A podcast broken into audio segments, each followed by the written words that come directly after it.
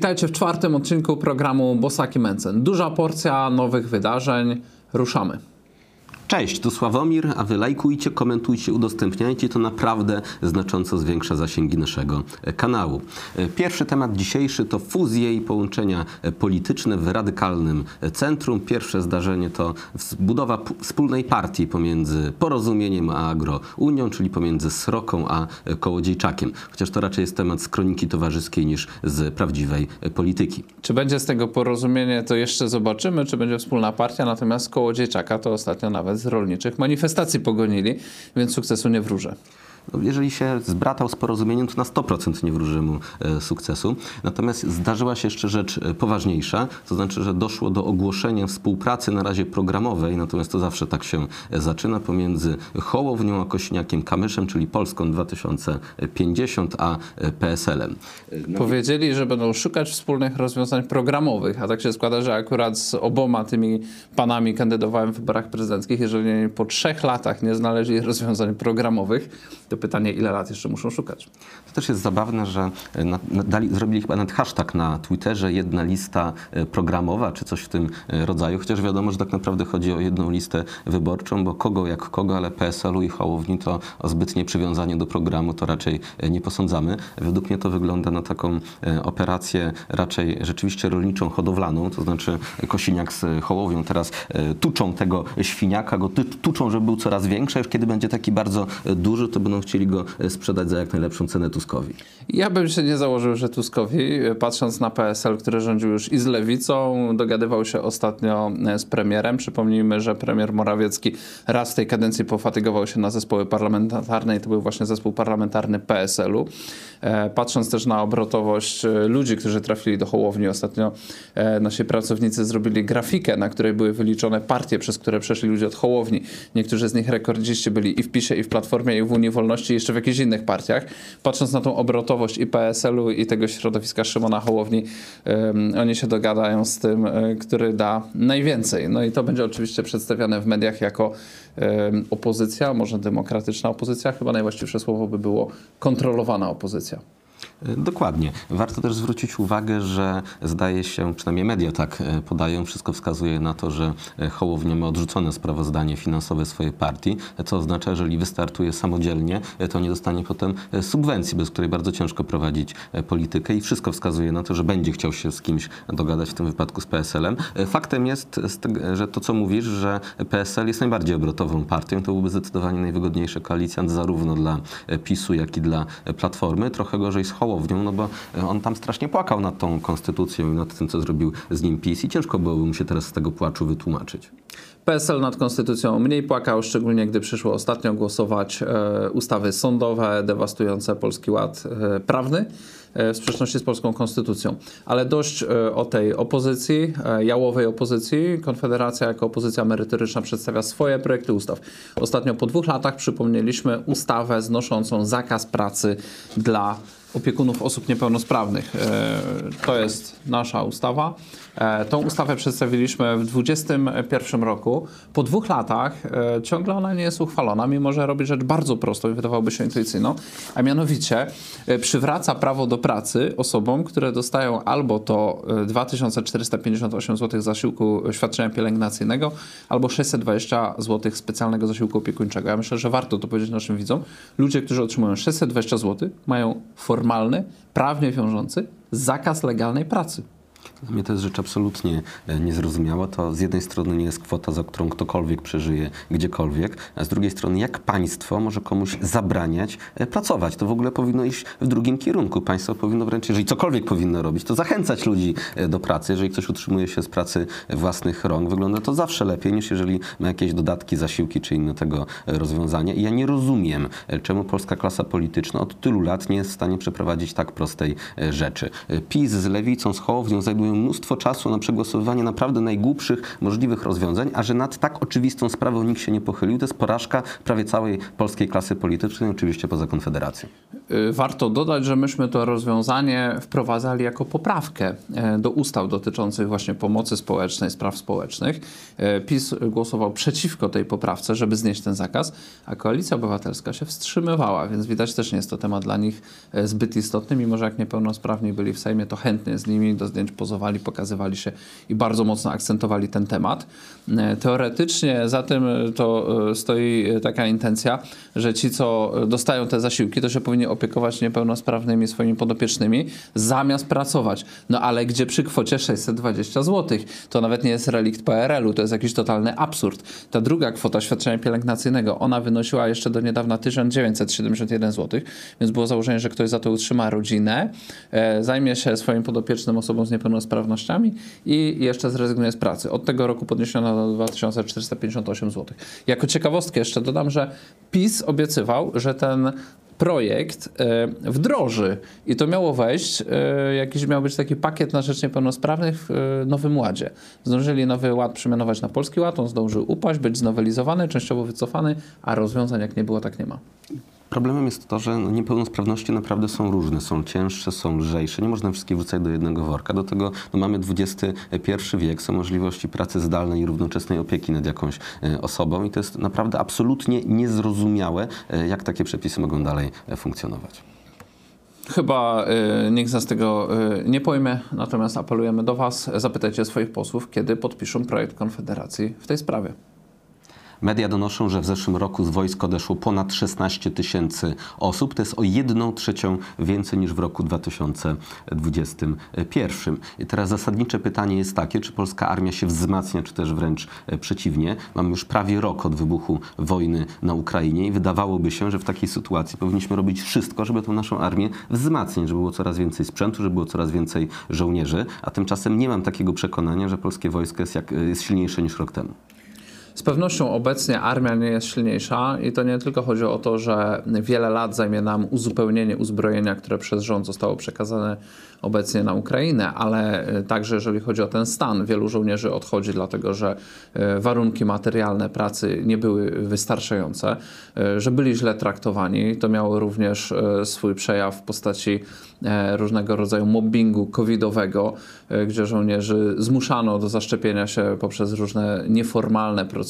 Nigdy rozkazu na piśmie w tej sprawie im przekazać nie chciano, a w rzeczywistości wstrzymywano awanse, wstrzymywano wyjazdy, wstrzymywano ćwiczenia, wstrzymywano dodatki tym, którzy którzy nie poddali się takiemu traktowaniu. Do tego dochodzi e, kwestia braków kadrowych, które generują brak profesjonalizmu e, w zarządzaniu konkretnymi jednostkami, traktowanie żołnierzy jak dzieci, jak ludzi bez, bez godności. E, przykład jednego z moich kolegów, który jest żołnierzem zawodowym. Dorośli mężczyźni bez nadzoru dowódców nie mogą ćwiczyć na siłowni, bo mogliby zrobić sobie krzywdę. Serio? Naprawdę tak to wygląda. Naprawdę tak to wygląda. E, I... Mówimy o ludziach, którzy mogą jechać gdzieś czołgiem albo strzelać z, z artylerii, ale nie mogą wejść na siłownię, tak bo sobie krzywdę zrobią. E, ciągle e, w, w, w siłach zbrojnych w wielu obszarach panuje taki neo-PRL, świat absurdu biurokratycznego, gdzie jeżeli komuś stłucze się szkiełko w latarce, trzeba pisać pięć protokołów, a jeżeli 300 czołgów się wyśle poza granicę kraju, to się okazuje, że parlamentowi można nie przedstawić w tej sprawie żadnej informacji te czołgi to jest problem, bo widać wyraźnie, że polski rząd zagrał all in. To znaczy w momencie, w którym nie mamy tych czołgów, no bo ich nie mamy, raz pytanie co z załogą, bo ktoś e, ćwiczył na tych e, czołgach, tak? I teraz oddaliśmy te e, T-72, zaraz oddamy część Leopardów, co z żołnierzami, którzy na nich służyli. Kolejne czołgi przyjdą nie wiadomo za ile lat. Ci żołnierze wtedy będą parę lat starsi. Pytanie, czy szkolić ich jeszcze raz, czy oni mają teraz zająć się czymś zupełnie innym. No i wszystko wskazuje na to, że odtworzenie naszego potencjału z zeszłego roku to nam może zająć zająć kilka lat. I pytanie, co w ciągu tych kilku lat? Czy Putin będzie teraz czekał pięć lat, aż my już będziemy gotowi e, na wojnę, czy być może uderzy nas znacznie wcześniej? E, w mojej ocenie dla rządu ważne jest to, co będzie się działo przez najbliższe kilka miesięcy, to znaczy sfera propagandowa aż do wyborów. Całe te zapowiedzi o 300-tysięcznej armii, e, nie mamy śladu po przygotowaniach rzeczywiście na powiększenie stanu sił zbrojnych, nie ma obiektów treningowych, nie ma kadry na uczelniach wojskowych, nie ma zasobu demograficznego. Te ćwiczenia, które ostatnio y, rząd próbował organizować, były przygotowane tak nieudolnie. Zresztą mamy kolegów, którzy w, uczestniczą w ćwiczeniach wojskowych jako rezerwiści. To jest niestety rozprężenie, panuje niskie morale.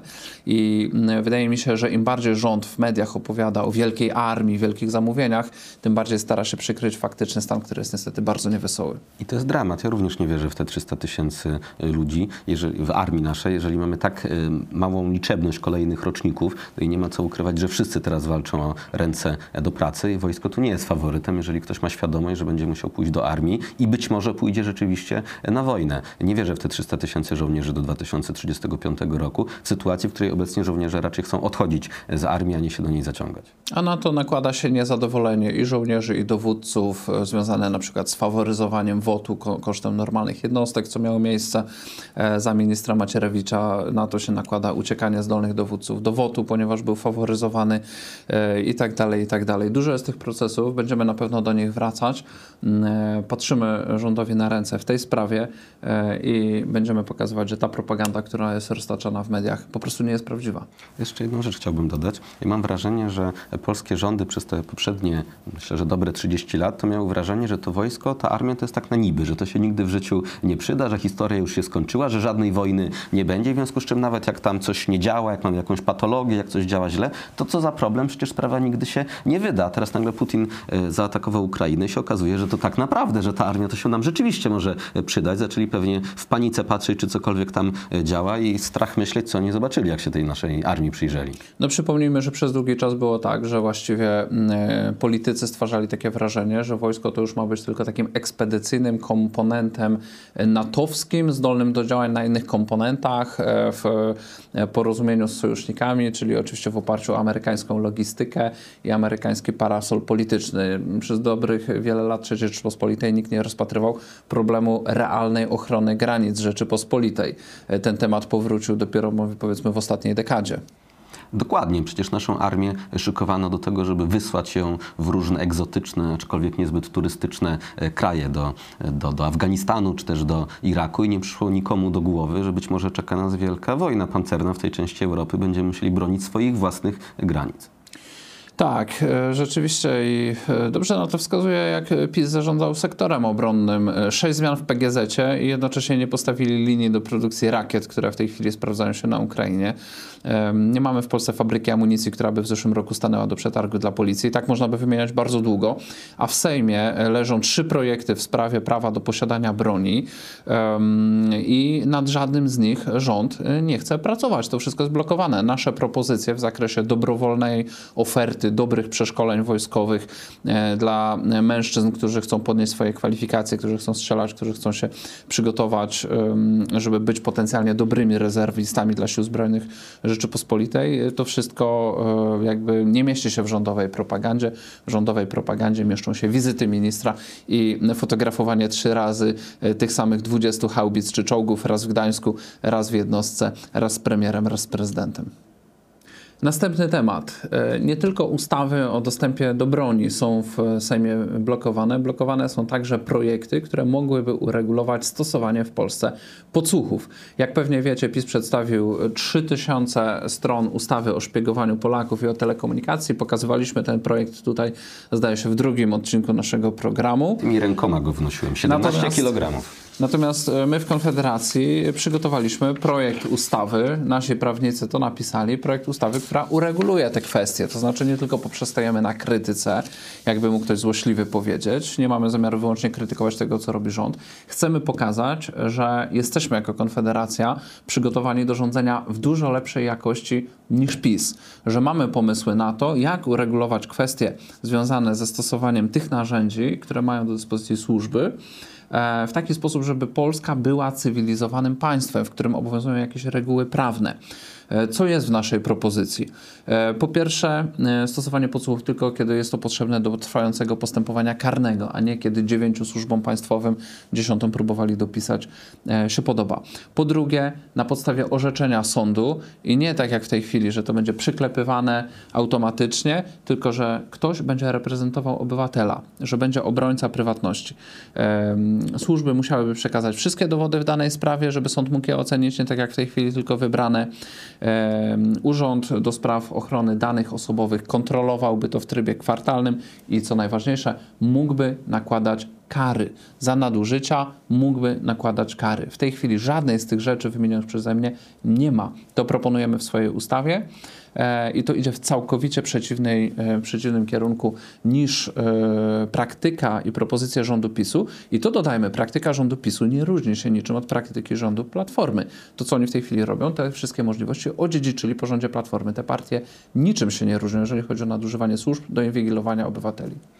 Ja zgadzam się z tym argumentem, że świat się zmienia, technologia się rozwija, w związku z czym prawo również powinno się dostosowywać do współczesności. Mamy zupełnie inne możliwości techniczne, mamy te smartfony, tylko to nie oznacza, że państwo powinno dostawać coraz większe możliwości inwigilacji nas, tylko że bardziej trzeba państwo powstrzymywać przed inwigilacją nas, bo mają do tego coraz więcej narzędzi i to po prostu musi być e, ucywilizowane i rzeczywiście, tak jak każdy kolejny rząd w Polsce coraz bardziej komplikuje i podnosi podatki, tak też każdy kolejny rząd ma tą cechę wspólną, że zwiększa sobie prawo do ingerencji w nasze życie, do inwigilacji nas, do podsłuchiwania, do wglądu w nasze konta bankowe. Chcą po prostu wiedzieć o nas coraz więcej. I to i jedni, i drudzy, i ci z lewa, i z prawa, każdy kolejny rząd w Polsce chce wiedzieć o nas więcej i my jako jedyni mówimy, że to idzie w złym kierunku i my chcemy o was wiedzieć mniej. Jeżeli mówimy o prywatności, to nie da uciec się od tematu gotówki, który ostatnio stał się głośny po tym, jak Szymon Hołownię, redaktora Rymanowskiego, na pytanie, czy chce likwidacji gotówki i przejścia na pieniądze cyfrowe, odpowiedział tak, jak najszybciej. Potem próbował się z tego nieudolnie tłumaczyć, no ale powiedział to, co powiedział i to nie było żadne słowo wyrwane z kontekstu. Tłumaczył chyba, że został źle zrozumiany, a tak naprawdę całkowicie próbował zmienić wersję po tym, jak chlapnął coś, co się spotkało ze złym odbiorem społecznym. Dokładnie, bo Szymon Hołownia należy do tych ludzi, którzy mówią to, co inni chcą słyszeć. Jak się zorientował, że jego szczere przekonanie w sprawie gotówki nie jest powszechnie akceptowane, to natychmiast swoje przekonanie zmienił. Więc wyszedł sondaż, według którego ponad 80% Polaków nie chce likwidacji gotówki. I co ciekawe, w tej grupie wiekowej 18-29, czyli najmłodszych Polaków, aż 90% z nich nie chce likwidacji gotówki. Co oznacza, że młodzi ludzie zaznajomieni z technologią, mający wszyscy pewnie tam konta bankowe, karty kredytowe, karty debetowe, płat szybkie płatności, bliki, cokolwiek i tak domagają się prawa do posiadania gotówki. Ja przyznaję, że jestem zaskoczony tym sondażem i zbudowany tym, jak młodzi ludzie są świadomi tego. No, może ma to związek z tym, że po prostu y, widzą działania polityków y, może bardziej widoczne, czy bardziej rozchodzące się w internecie, na jakichś wykopach, na jakichś platformach społecznościowych, gdzie ludzie między sobą rozsyłają niepokojące doniesienia, a mniej eksponowane przez wielkie media. Mam na myśli y, prowadzone przez ten rząd zawężanie możliwości płatności gotówką, może nie wszyscy wiedzą, że od 1 stycznia 2024 roku maksimum płatności pomiędzy przedsiębiorcami ma wynosić 8 tysięcy złotych, a pomiędzy zwykłymi Polakami 20 tysięcy złotych. To jest w ogóle interesujące, że dla przedsiębiorców ma być ten limit prawie trzy razy mniejszy niż dla Polaków. Czyli można by powiedzieć, że grupa przedsiębiorców jest mniejsza niż wszystkich Polaków. Tej mniejszej grupie zawęża się bardziej, e, innym zawęża się troszkę mniej, mimo że przecież wiadomo, że przeciętny przedsiębiorca obraca większymi pieniędzmi niż zwykły Polak. Więc to jest takie kontrologiczne, Nie, to jest zupełnie zgodne z narracją tego rządu, który od samego początku traktuje przedsiębiorców jak przestępców. A wiadomo, że przestępca musi mieć mniej praw niż zwyczajny, uczciwy człowiek. Ja widzę w tym też element gotowania żaby. To znaczy yy, dzielimy społeczeństwo na dwa zbiory, yy, separujemy ten mniejszy, jemu szybciej zaciskamy pętlę, a temu większemu, który mógłby się pobuntować, wolniej. I w ten sposób proces gotowania żaby postępuje yy, do przodu. A jakby tego było mało, to warto przyjrzeć się e, fundacji, która przy poprzednim ministrze finansów trochę wypłynęła, Fundacji Polska Bezgotówkowa. To jest ogólnie ciekawa fundacja, która forsuje wizję społeczeństwa bezgotówkowego. Chyba nie ma z tym wielkich problemów, bo z sektora bankowego poprzedni minister finansów się wywodził i premier wywodzi się z sektora bankowego, więc się pewnie świetnie rozumieją. I w tej e, Radzie Fundacji, poza przedstawicielami Ministerstwa Finansów i Związku Banków Polskich, tu nie ma zaskoczenia, są także e, przedstawiciele firm, które bezpośrednio roz, e, zainteresowane są rozwojem płatności e, bezgotówkowych i czerpią z tego zyski, jak Visa i Mastercard, co pokazuje ciekawy styk wielkiego międzynarodowego biznesu z branży finansowej i polskiego rządu, który no przecież nie działa tam przeciwko interesom tych firm, inaczej by nie zawiązali wspólnej fundacji. Natomiast my działamy przeciwko interesowi tych e, szczególnych firm, dlatego domagamy się konstytucyjnego prawa do posiadania gotówki w Polsce. Bo tu mamy takie e, argumenty, które mnie bardzo denerwują, że to nie jest tak, że państwo nie chce, żeby ludzie mieli e, gotówkę, to ludzie sami nie chcą gotówki, sami się jej pozbywają, sami przechodzą na różne inne nowoczesne metody płatności, ale prawda jest taka, że państwo ich do tego bardzo skutecznie zniechęca. Mamy te przepisy podatkowe, które każą wyrzucać z kosztów płatności gotówkowe na przykład, czy przepisy ML-owskie, które utrudniają wpłacanie gotówki do banku, czy wypłacanie gotówki z banku. Jak teraz coś wpłacamy, czy wypłacamy jakąś nawet nie taką dużą kwotę, trzeba się tłumaczyć bankowi, skąd są na to pieniądze, dodatkowa papierologia. Ludziom się tego nie chce po prostu robić, więc to przepisy zniechęcają ludzi do e, płacenia gotówką i to jest dokładnie ten sam mechanizm, który mamy z samochodami, że mówi się nam, że to nie jest tak, że państwo chce zabronić komuś posiadania e, samochodu, ale potem wchodzą regulacje jedna za drugą, które zniechęcają do posiadania samochodu i rzeczywiście to tak się skończy, że nie będziemy mieli tych samochodów. I tak płynnie przeszliśmy do kolejnego tematu e, strefy czystego transportu, ograniczenia motoryzacji. Być może nie wszyscy wiedzą, że już od 1 lipca 2024 roku Warszawa ma stać się taką strefą czystego transportu. Brzmi e, super, ale będzie to oznaczać, że starszymi autami nie będzie można wjechać do miasta. E, I ktoś może pomyśleć, że to chodzi o jakieś stare rzęchy, które nie spełniają żadnych norm. E, W rzeczywistości e, chodzi na przykład o auta z dieslem, które nie spełniają normy Euro 4, a więc już zaczyna się to od roczników 2006. Takimi autami jeździ wiele osób. I to nie tylko jest Warszawa, to jest także Kraków, Wrocław, gdzie szykowane jest wprowadzenie takich regulacji. Unia Europejska naciska docelowo, żeby wprowadzić mm, to w jak największej liczbie miast, a docelowo w ogóle wychodzić z motoryzacji spalinowej. I jak ktoś by uważał, że może to właśnie tacy związani z opozycją, z lewicą czy z koalicją obywatelską samorządowcy em, e, takie e, zakazy wprowadzają, to pragnę wyprowadzić z błędu. To się dzieje dlatego, że rząd to wspiera. Rząd to wspiera po pierwsze w zakresie brania zobowiązań państwa polskiego wobec Unii Europejskiej, że będziemy to robić. Po drugie w zakresie tworzenia podstaw ustawowych. E, to jest ustawa o elektromobilności i w tej ustawie wprost jest dana podstawa samorządom. Proszę bardzo, artykuł 40. W przypadku, gdy Rada Gminy podejmie decyzję o ustanowieniu strefy czystego transportu, strefę tę ustanawia w drodze uchwały. Nic innego jak ograniczenie praw obywatelskich. Dokładnie, gdyby nie rząd y, PiSu, to rządzący Wrocławiem, Krakowem czy Warszawą lewicowi politycy nie mogliby sobie ustanowić takiej strefy czystego e, transportu. PiS dał im taką możliwość, więc oni z tego oczywiście e, korzystają. I żebyście nie mieli Państwo absolutnie żadnych wątpliwości. To nie chodzi o to, żeby wszyscy nagle jeździli elektrykami albo tymi e, ekologicznymi samochodami, tylko chodzi o to, żeby ludzie nie jeździli samochodami. Że nawet ludzie z branży mówią, że absolutnie nie ma takiej możliwości, żeby się masowo przenieść na elektryki, bo kobaltu chociażby do baterii nie starczy. W związku z czym my idziemy w kierunku, który zakończy się katastrofą, zakończy się brakiem samochodów, chyba że dojdzie do jakiejś rewolucji e, technologicznej. Jak dojdzie do rewolucji technologicznej, to być może samochody będą, a jak nikt nic mądrego nie wymyśli, to tych samochodów po prostu nie będzie. I będziemy jeździć rowerami, hulajnogami, nie wiem, na koniu będzie być może e, można jechać, ale samochodem się po prostu nie pojedzie, bo nie będzie tanich samochodów dostępnych dla każdego e, Polaka. No tak, e, tymi autami e, nieco starszych roczników, e, które jeszcze raz to przypomnijmy w przypadku benzynówek spe- spełniają rolę Euro 2, w przypadku diesli Euro 4. To nie jest e, coś, e, co by tutaj kogoś e, zaskoczyło. Jeżdżą normalni ludzie, jeżdżą normalni ludzie. Ja przygotowałem kilka ogłoszeń o sprzedaży aut, żebyśmy wszyscy wiedzieli, jakie w tej chwili auta mają e, zostać zakazane. Tak? Jeżeli ktoś takim autem mieszka w Warszawie, to ja nie wiem, czy w ogóle będzie mógł ruszyć, czy okaże się, że tym autem może już tylko parkować pod blokiem i nie wolno już mu tym autem jeździć. E, Jestem ciekaw, jak prezydent Trzaskowski będzie to ogłaszał, jak premier Morawiecki, który napisał taką ustawę, na podstawie której będzie działał Rafał Trzaskowski, wyjaśni to e, swoim wyborcom ze wszystkich miast e, powiatowych, z gmin podwarszawskich, e, ludziom z całej Polski, którzy przyjeżdżają do Warszawy załatwić swoje urzędowe sprawy, jeżeli mają taką potrzebę. Jak to wyjaśni? Mm, Kilka przykładów. Skoda Octavia, rocznik 2002 za 10 e, tysięcy. Taką Skodą nie będzie już można wjechać do miasta. Volkswagen Passat popularne w Polsce auto rodzinne, rocznik 2002, zupełnie sprawny, w dieslu niecałe 10 tysięcy. Takim autem, mimo że byłoby w pełni sprawne technicznie, miało wszystkie kontrole, e, serwisy zrobione, nie wolno będzie już jeździć. E, dobre auto rodzinne, czemu nie? Volkswagen Touran za 10 tysięcy, rocznik 2003.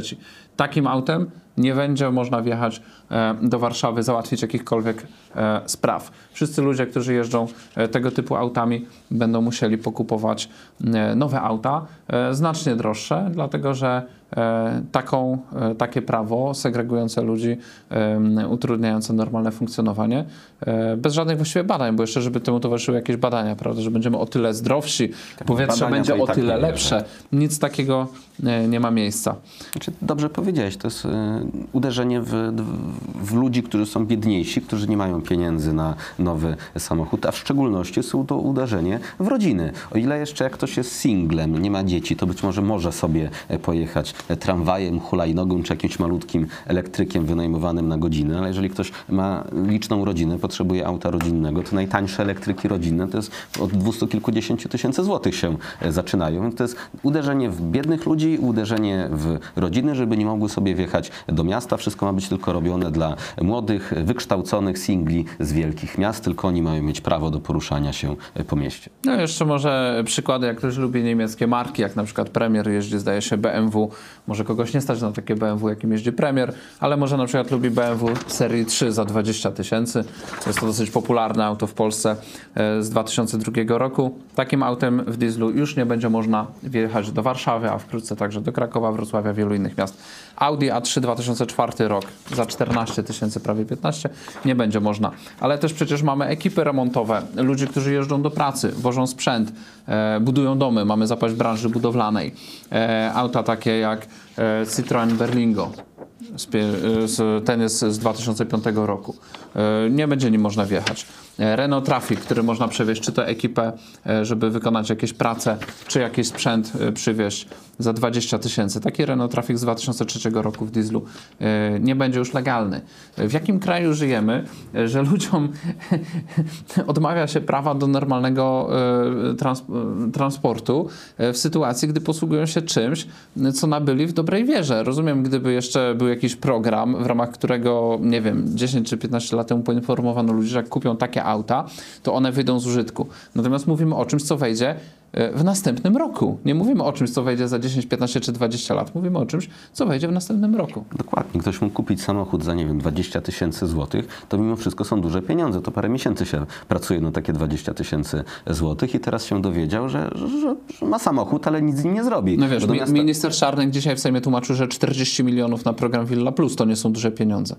Mają trochę inną perspektywę niż zwyczajni Polacy. To też świetnie pokazuje, jak władza odkleja od rzeczywistości, że do takiego ministra rozdającego swoim kolegom willę na lewo i na prawo 40 baniek, to, to, co to za pieniądze? Czemu się w ogóle interesować 40 milionami? W ogóle ciekawe to nie jest. No on dzisiaj mówił, że tu nie można mieć pretensji, bo to nie jest e, dla jego e, kolegów, tylko to jest dla fundacji.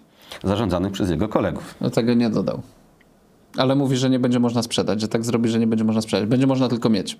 Wracając jeszcze do samochodów, w tej ustawie jest ciekawy wyjątek, że do centrum będzie mógł wjechać stary samochód pod warunkiem, że należy do Agencji Bezpieczeństwa Wewnętrznego lub do Agencji Wywiadu. Co to oznacza? Że jak za dwa lata w centrum Warszawy zobaczycie jakiś stary samochód, to znaczy, że jest prowadzony przez oficerów Agencji Bezpieczeństwa Wewnętrznego albo Agencji Wywiadu. Nie wiem, kto tę ustawę pisał, ale brzmi to jak e, z tych słynnych dowcipów e, o Styrlicu. E, cóż, e, e, mam nadzieję, że mam nadzieję, że do działań niejawnych jednak agencja wywiadu będzie używała aut mniej rzucających się w oczy niż e, 20-letnie diesle, które będą już w tym czasie zakazane. To wszystko w dzisiejszym odcinku i tradycyjnie przypominam, bo przypominania nigdy dosyć. Lajkujcie, komentujcie, udostępniajcie. Dla Was to tylko jeden ruch palcem, a nam bardzo istotnie zwiększa zasięgi. Do zobaczenia w kolejnym odcinku. Materiał już się zbiera, trwa posiedzenie Sejmu, więc będziemy mieć o czym mówić. Trzymajcie się, cześć.